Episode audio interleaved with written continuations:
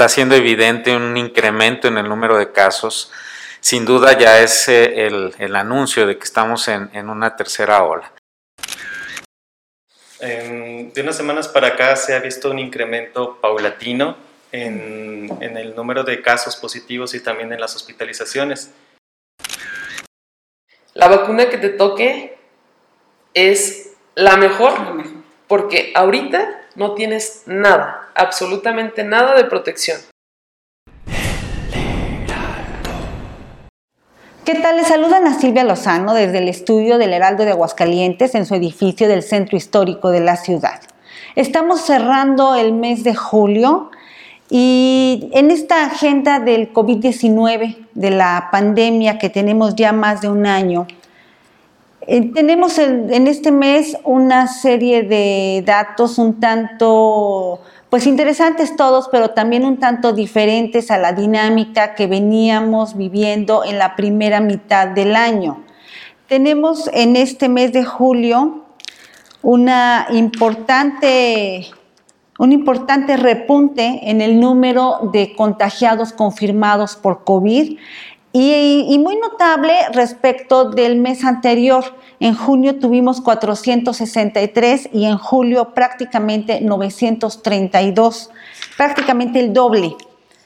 Eh, también en decesos, si bien han bajado considerablemente y se registraron, según cifras oficiales y vigentes hasta anoche, eh, se registraron 100 decesos, sin embargo, no todos se registraron en julio, se reportaron en julio, pero sí con la precisión por parte de las autoridades sanitarias de que muchos de ellos fueron casos de semanas o de días anteriores. Entonces, quizá no todos atribuibles al séptimo mes del año. Me acompañan en esta mesa de análisis el doctor Francisco Márquez Díaz, médico infectólogo, expresidente del Colegio de Medicina Interna de Aguascalientes, la doctora María Guadalupe Durón Montoya, responsable estatal del programa de vacunación universal del Instituto de Servicios de Salud del Estado, y el doctor Carlos Francisco Oliva Ponce, epidemiólogo del ISTE. Bienvenidos todos. Se habla de la tercera ola, doctor Márquez. Esto ya llegó, ya lo estamos viviendo, va a llegar. ¿Qué nos puede usted comentar respecto de, ese término que hemos tenido en los últimos días? Sí, esto que nos acaba de comentar, ¿no? que eh, está siendo evidente un incremento en el número de casos, sin duda ya es eh, el, anuncio de que estamos en una tercera ola. Algo que ha caracterizado a la pandemia es que la replicación no es en tiempo real, en todos los estados ni en todos los lugares eh, a una sola vez. Va a haber zonas de mayor actividad que otras y en México pues lo empezaron a hacer principalmente las zonas turísticas, la península de Yucatán, Quintana Roo, Los Cabos, eh, Ciudad de México, empezaron a tener este incremento de casos. Sin duda ya ah, la campaña de vacunación está mitigando en los grupos de edad de más riesgo y en quienes se veía la mayor mortalidad. Eh, nos está eh, facilitando las cosas. Sin embargo, el hecho de, saber que estamos en esta tercera ola nos debería como sociedad estimular a mantener las medidas de protección. Lamentablemente no está siendo acompañada eh, la, vacunación junto con eh, la conservación adecuada de esas medidas de protección. O sea, es un hecho, estamos en tercera ola, debemos de seguirnos cuidando, debemos seguirnos vacunando. Gracias, doctor. Eh, el doctor Carlos Francisco Oliva Ponce, epidemiólogo del ISTE. Sí. Así es. Doctor, ¿cómo está recibiendo el ISTE esta, cómo está viviendo este momento? De unas semanas para acá se ha visto un incremento paulatino en, el número de casos positivos y también en las hospitalizaciones. Y también eh, poco a poco, obviamente en menor proporción a mm, inicios de año cuando estuvieron los otros picos de las defunciones. Sí se ha visto un incremento en esto. Y mencionaba de que eh, existe un desfase en lo que es la notificación de las defunciones, y es correcto. Muchas veces, eh, bueno, en, en en ocasiones sucede de que em, hay fallecimientos y no se tiene la prueba confirmatoria. Entonces se tiene que buscar la evidencia de, este, de si fue por COVID o no. Se busca eh, tomografías, laboratorios, la clínica, todo eso se toma en consideración y entonces eso retrasa lo que es la dictaminación de, estos casos. Pero sí es, los hospitales públicos, vamos, o por lo menos en lo que corresponde al ISTE, están resintiendo ya. Está comenzando, sí. Sí, se vivió lo que fue un, un, valle, podría decirse, y está incrementando poco a poco de nuevo. Doctora, y en cuanto, vamos, la, la, otra parte de este escenario reciente es la, el tema de la vacunación. Comentaba, muy intensa, muy visible, pero que finalmente, vamos, ¿cómo vamos en vacunación? Bueno, este, en el estado se inició la vacunación a partir del 13 de enero. Iniciamos con muy pocas dosis en realidad que, que impactaban eh, al estado y estas fueron destinadas a personal de salud. Eh, enseguida eh, fueron aumentando el número de dosis que enviaban de la federación y se ha estado avanzando en los grupos de edad. Efectivamente, creo que una de las virtudes que tenemos en el estado es que por ser un estado pequeño y con municipios, pues con pocos municipios más bien, eh, nos ha ayudado a avanzar muy rápido en lo que es la campaña de vacunación siguiendo la estrategia nacional. Eh, como bien sabemos, bueno, pues fuimos el, primer estado en iniciar la vacunación eh, en menores, perdón, en mayores de 18 años. Este, de los estados no fronterizos y afortunadamente hemos tenido una muy buena respuesta en este grupo de edad. Eh, sí, la verdad, nos fue muy bien con mayores de 60 años, tuvimos muy buena respuesta con el grupo de 50, pero entre 40 y 30 sí vimos que hubo una baja eh, en cuanto a la solicitud de, de la vacuna por parte de la población. Eh, en lo personal me he quedado admirada con, el número de personas responsables por, por el cuidado de, su salud en este grupo de edad de 18 a 29 años. Obviamente se tiene este rango, pero se está vacunando a todas aquellas personas que si en su momento no decidieron vacunarse, este, en este momento ya cualquier persona que sea mayor de edad eh, puede acudir a un punto de vacunación y puede ser vacunada. Una, campaña eh, avanzada que quizá para, para digo ya como, como paréntesis, quizá para el tamaño del Estado, pues ya deberíamos de haber terminado, ¿no? Pero bueno, eso ya es, esa parte. Y, sin embargo, em, vemos que en el mes de julio y después de un, junio que como dice el doctor eh, fue como, como un vado, nos estamos ubicando prácticamente en las mismas condiciones del mes de julio del año pasado en cuanto a número de contagios de positivos.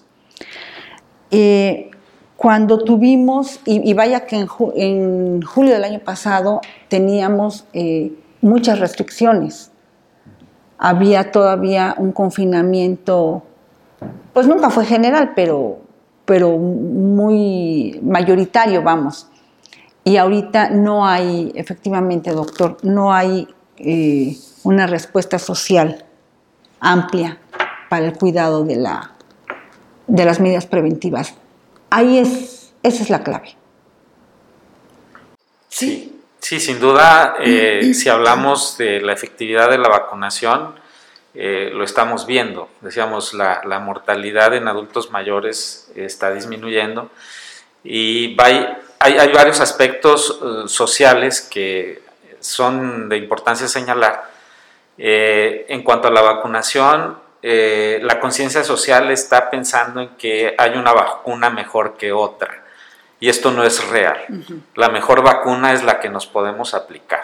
Entonces, todas las vacunas, cualquiera de las que eh, el sistema de salud mexicano ha decidido emplear, protegen contra la muerte. Es decir, el hecho de vacunarse disminuye el riesgo de que eh, haya fallecimientos por COVID e incluso haya hospitalizaciones. Lo que se está viendo en otros países y en nuestro país también se empieza a ver es que la enfermedad va a ser eh, principalmente en las personas no vacunadas.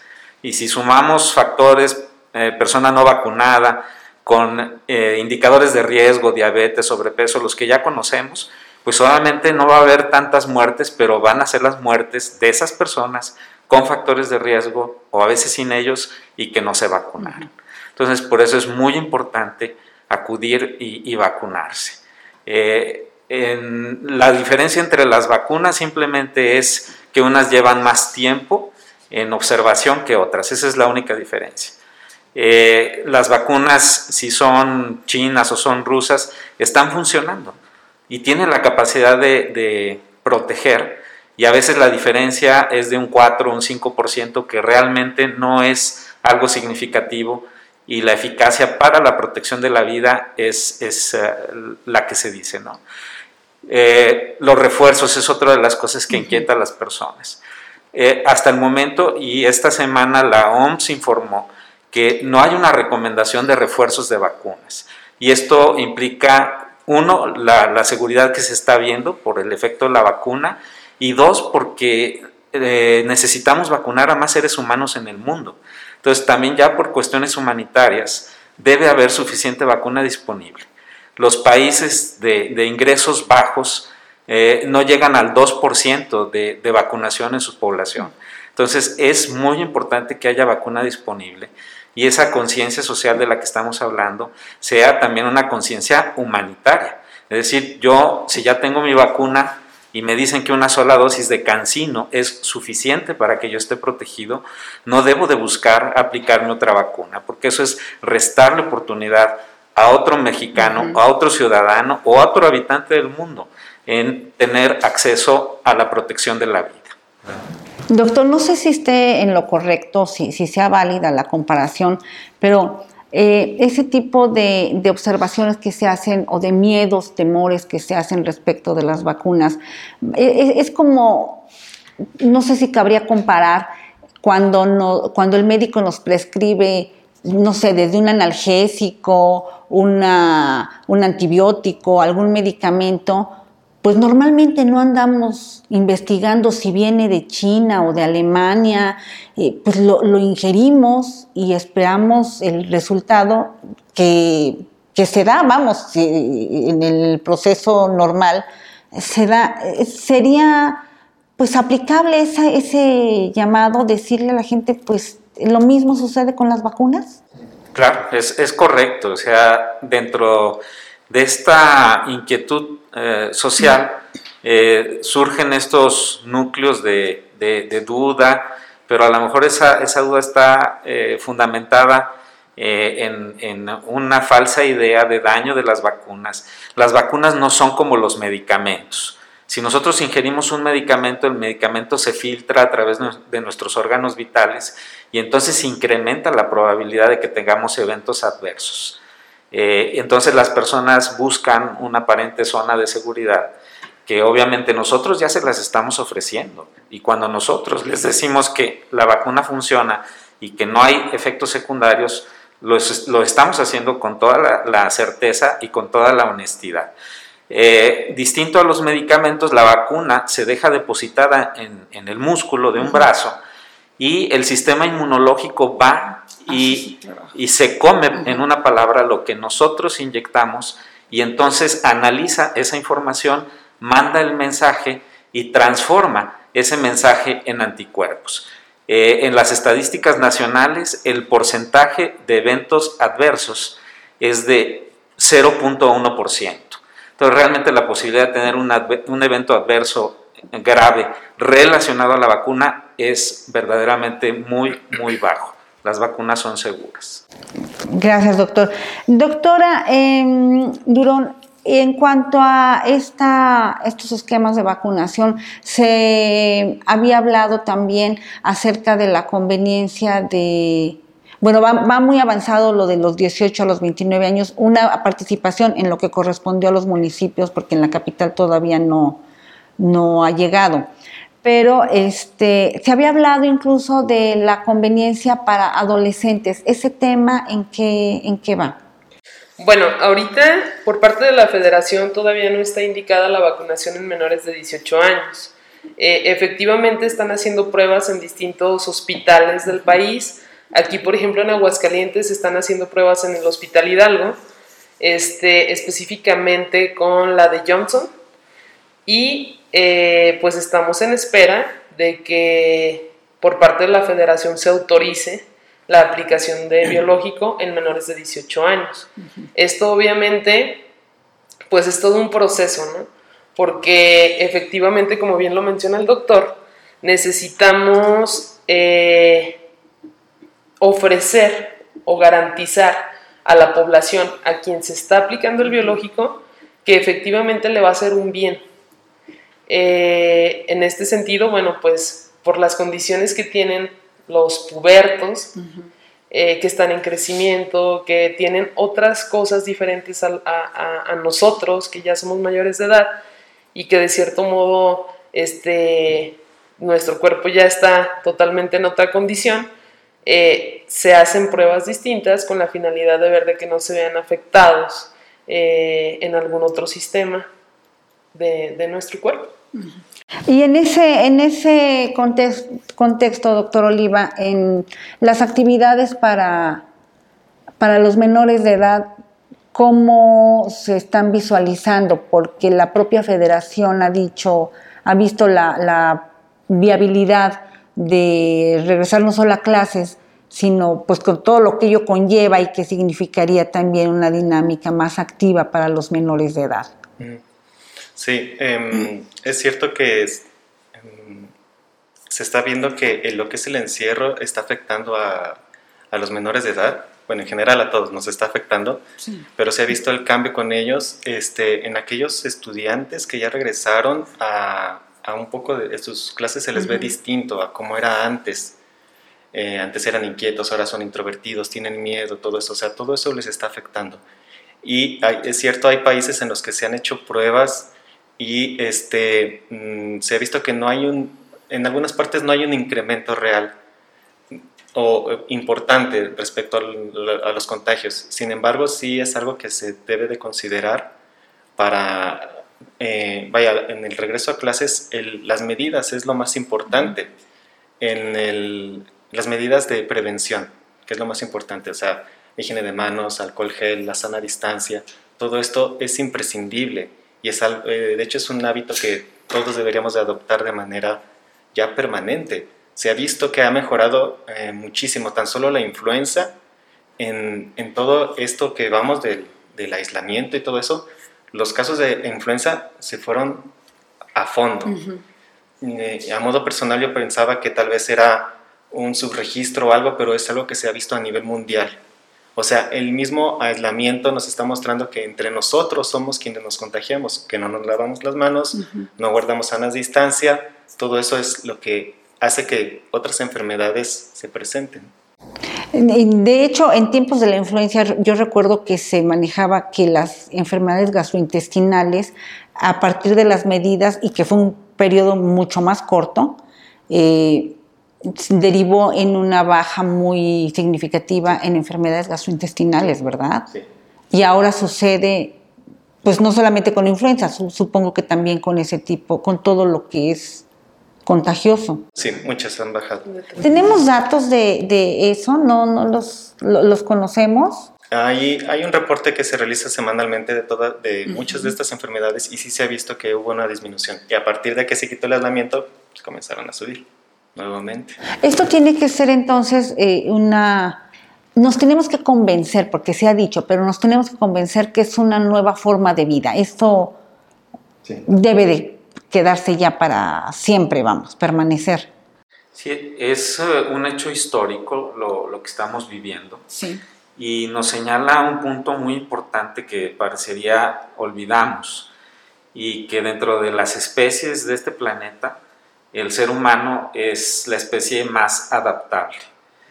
Y si no se puede adaptar, el ser humano adapta el medio ambiente para establecerse y sobrevivir. Entonces, es en esta parte donde necesitamos ya quitarnos ese anhelo de la antigua normalidad y empezar a recrear la nueva normalidad. Y la nueva normalidad hasta el momento nos dice es, que vamos a tener que traer un cubrebocas, Este, aprender a vivir con el cubrebocas, a usarlo adecuadamente, eh, siempre desde el dorso de, de, la nariz y cubriendo hasta abajo de la barbilla. Eh, también tener en cuenta que aunque uno esté vacunado, no puede dejar de usar el cubrebocas.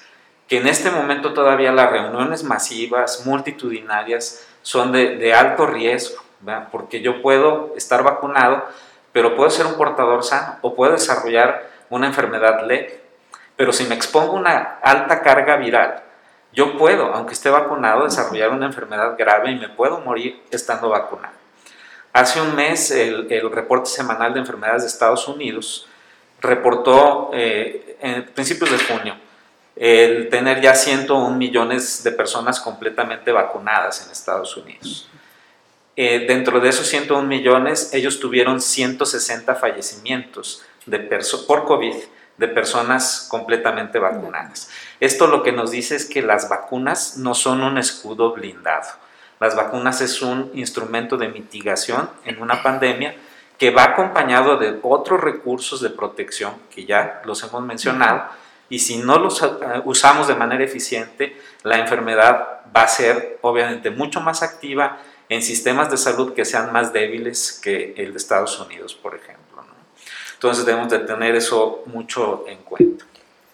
Si me permite, para reforzar lo que comenta el doctor, efectivamente creo que esto es muy importante darlo a conocer a la población y actualmente no existe ni una sola vacuna que proteja al 100% para contraer alguna enfermedad. O sea, no hablando nada más de COVID, sino de todas las vacunas que tenemos en el mundo.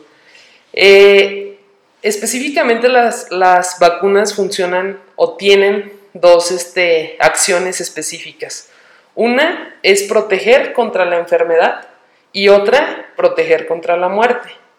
En el caso de las vacunas de COVID, como bien lo mencionaba el doctor anteriormente, eh, hay una discrepancia y a lo mejor una mala fama por la mala información que tenemos como población. Y eso ha orillado a que la gente diga, no, pues yo no quiero esta vacuna o quiero esta otra. Y, este, y en realidad no tiene ningún, ningún sustento, vamos. Eh, al colocarme yo una vacuna, voy a tener un grado de protección para no enfermarme o para no contraer la infección.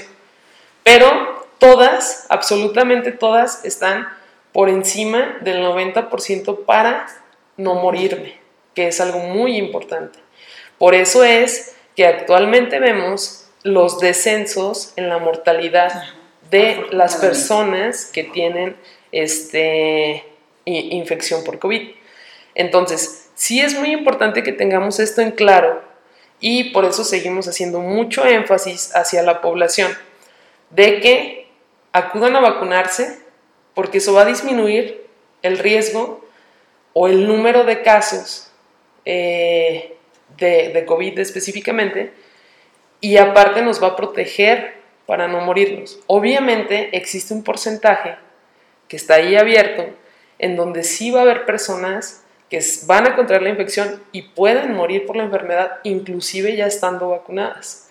Pero si yo me vacuno y vacuno a la mayor parte de la población, en automático estoy haciendo como un blindaje para proteger. Nosotros en vacunas hablamos mucho de coberturas, que es lo que más impacta, las coberturas en vacunación.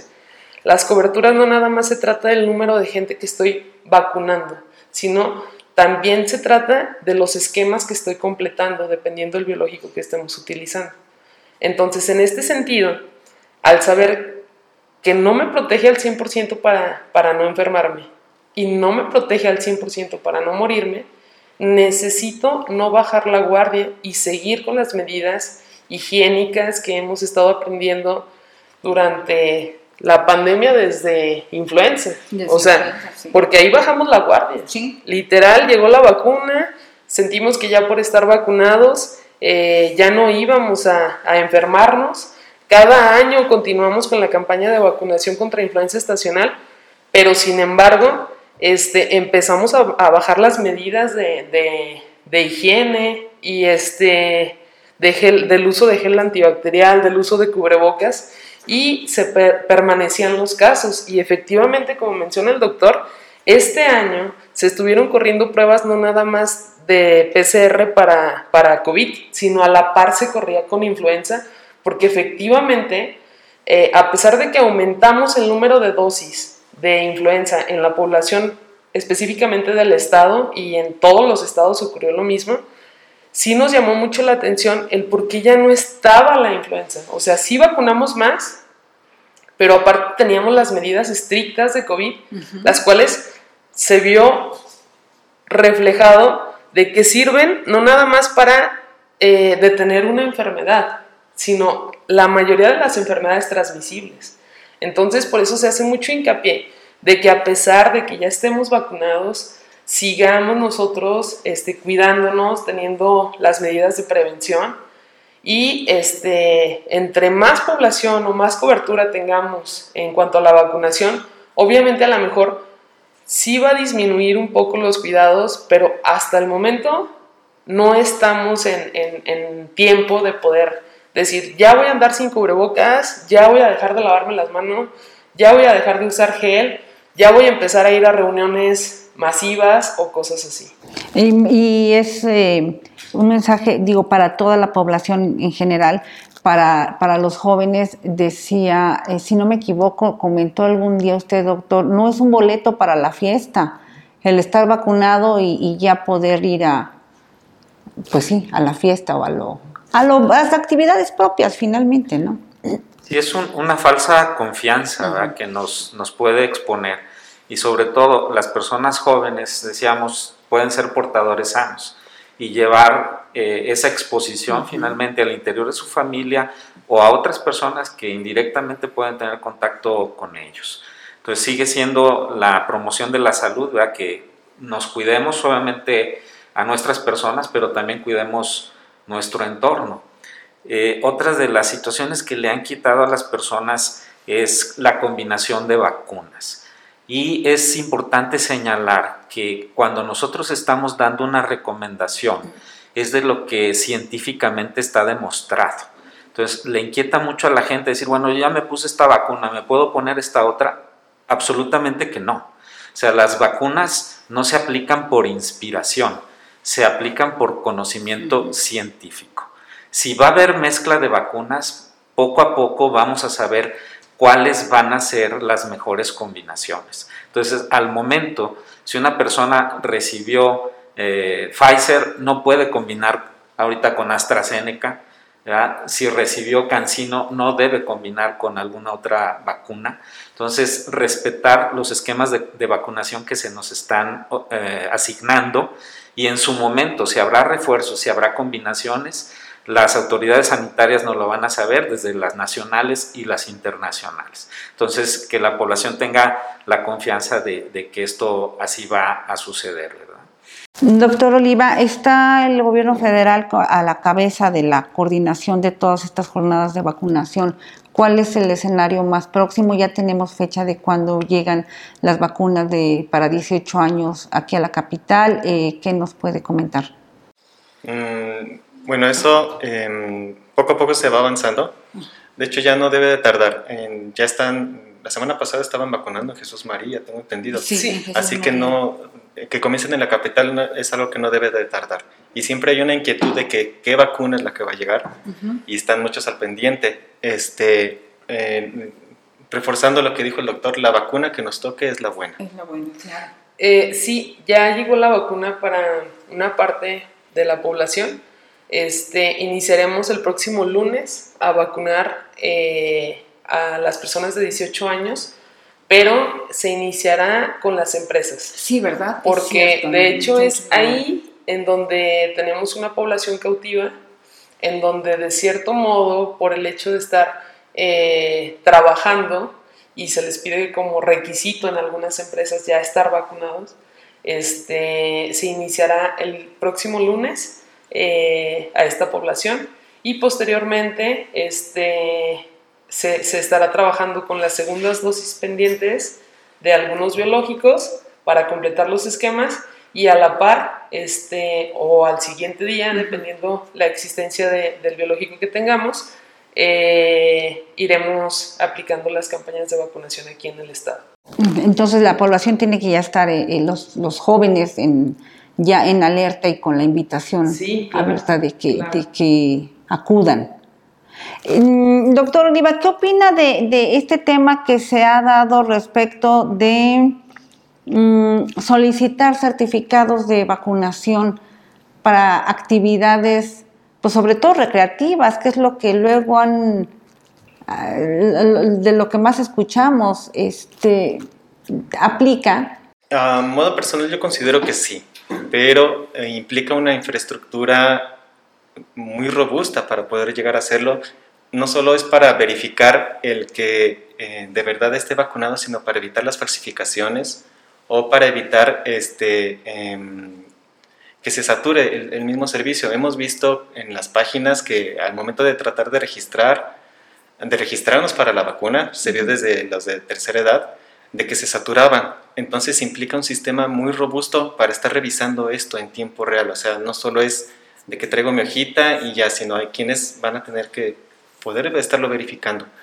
Y sí, yo considero que sí es algo que serviría mucho porque al final de cuentas se, se ha visto que ahí es donde se están realizando los, el mayor número de contagios. Sí, y en un bar eh, tenemos la sana distancia, todos estamos bien, conforme va pasando las horas, van subiendo los niveles de alcohol, entonces se pierde la, la distancia, se pierde el, el, el, cuidado de todo esto y entonces es cuando hay más cuidado. O sea, no es, no es el tomar alcohol, sino el, el estar en entornos cerrados, uh -huh. sin cubrebocas, sin sana distancia, todo eso es lo que está ocasionando. Y como en su mayoría son los jóvenes que no están vacunados, todavía, entonces ahí es el foco rojo.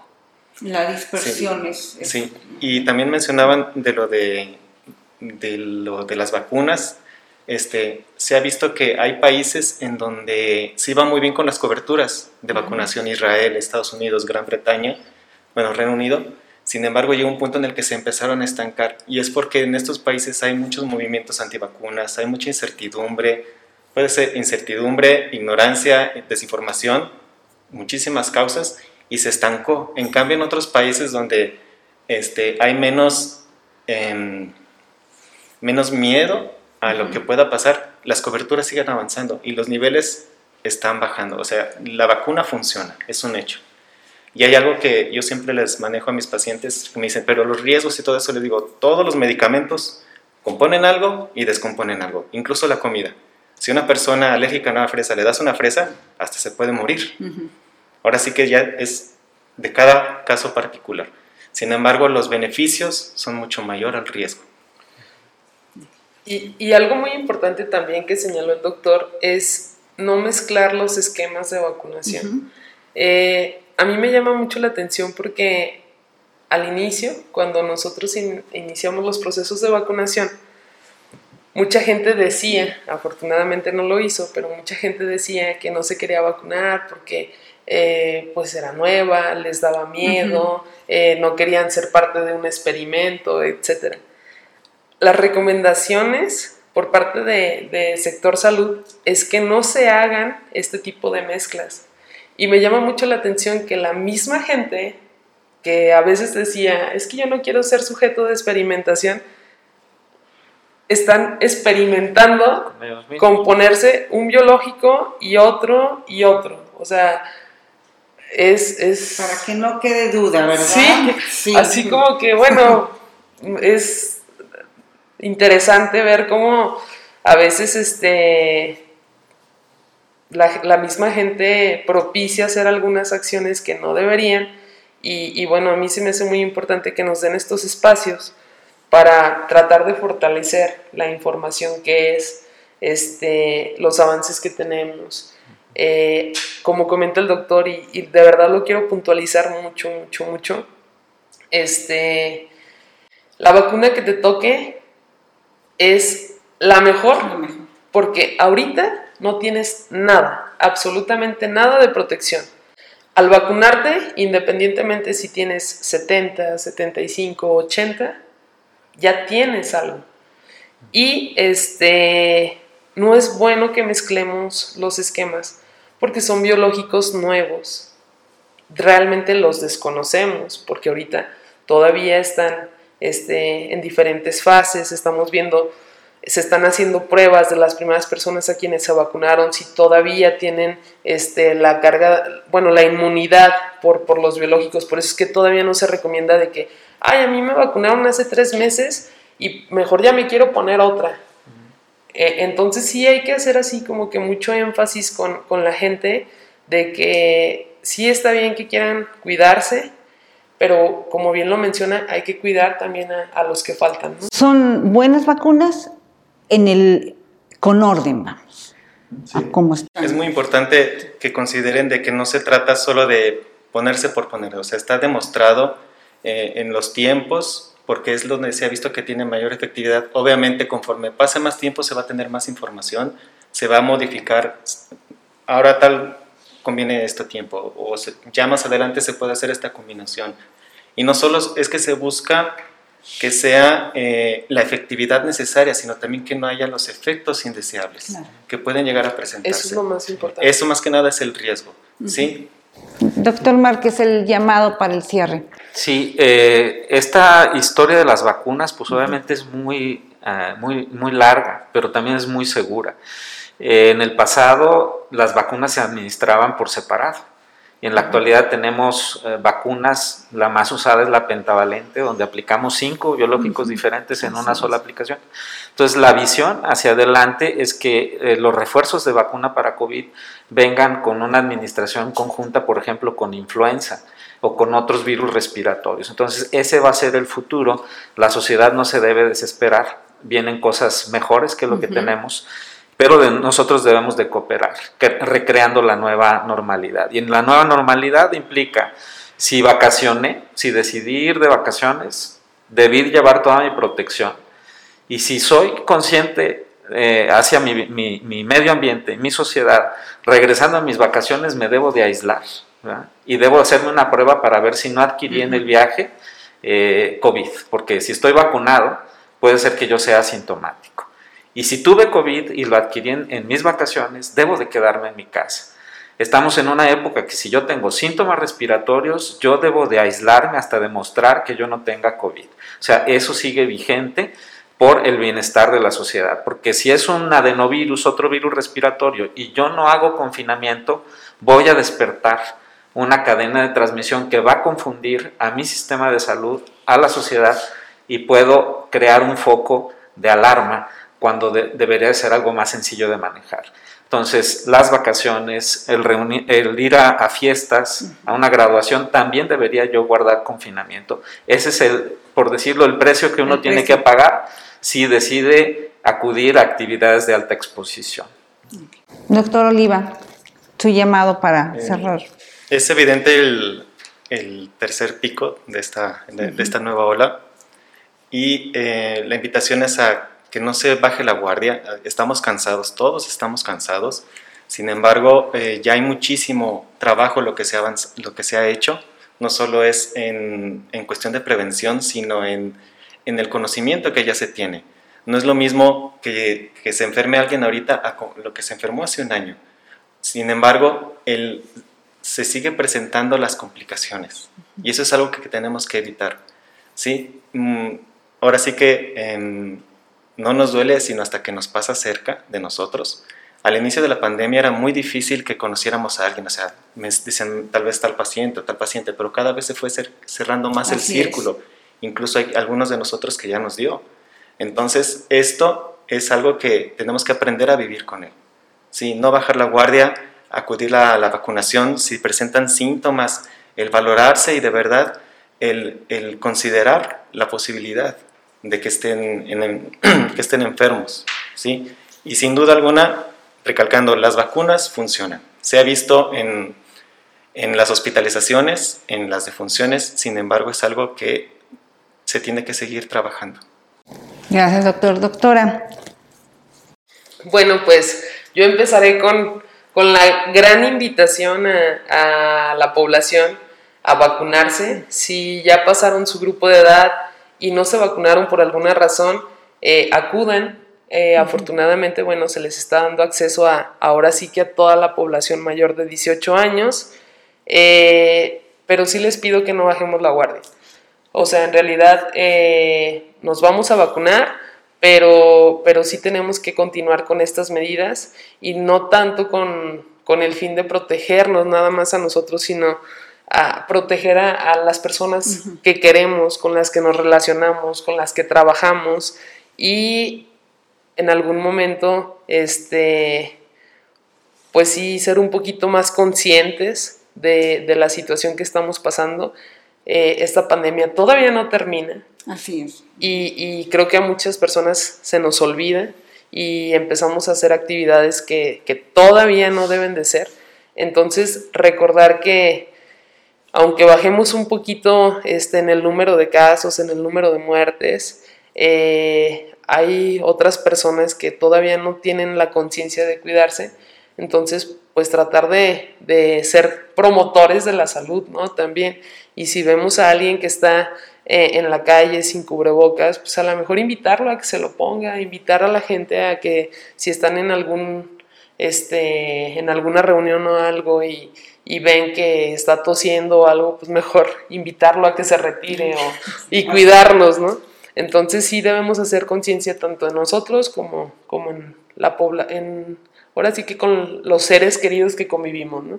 Así es, yo, yo me retiré el cubrebocas para efectos de, del audio, pero efectivamente la pandemia no ha terminado, no hay que bajar la guardia, eh, vamos a seguir cuidándonos y cumpliendo todos con nuestra con nuestras medidas y nuestra responsabilidad. A todos, muchísimas gracias por su participación. Esta es su casa y seguiremos pendientes entonces con este tema. Muchísimas gracias.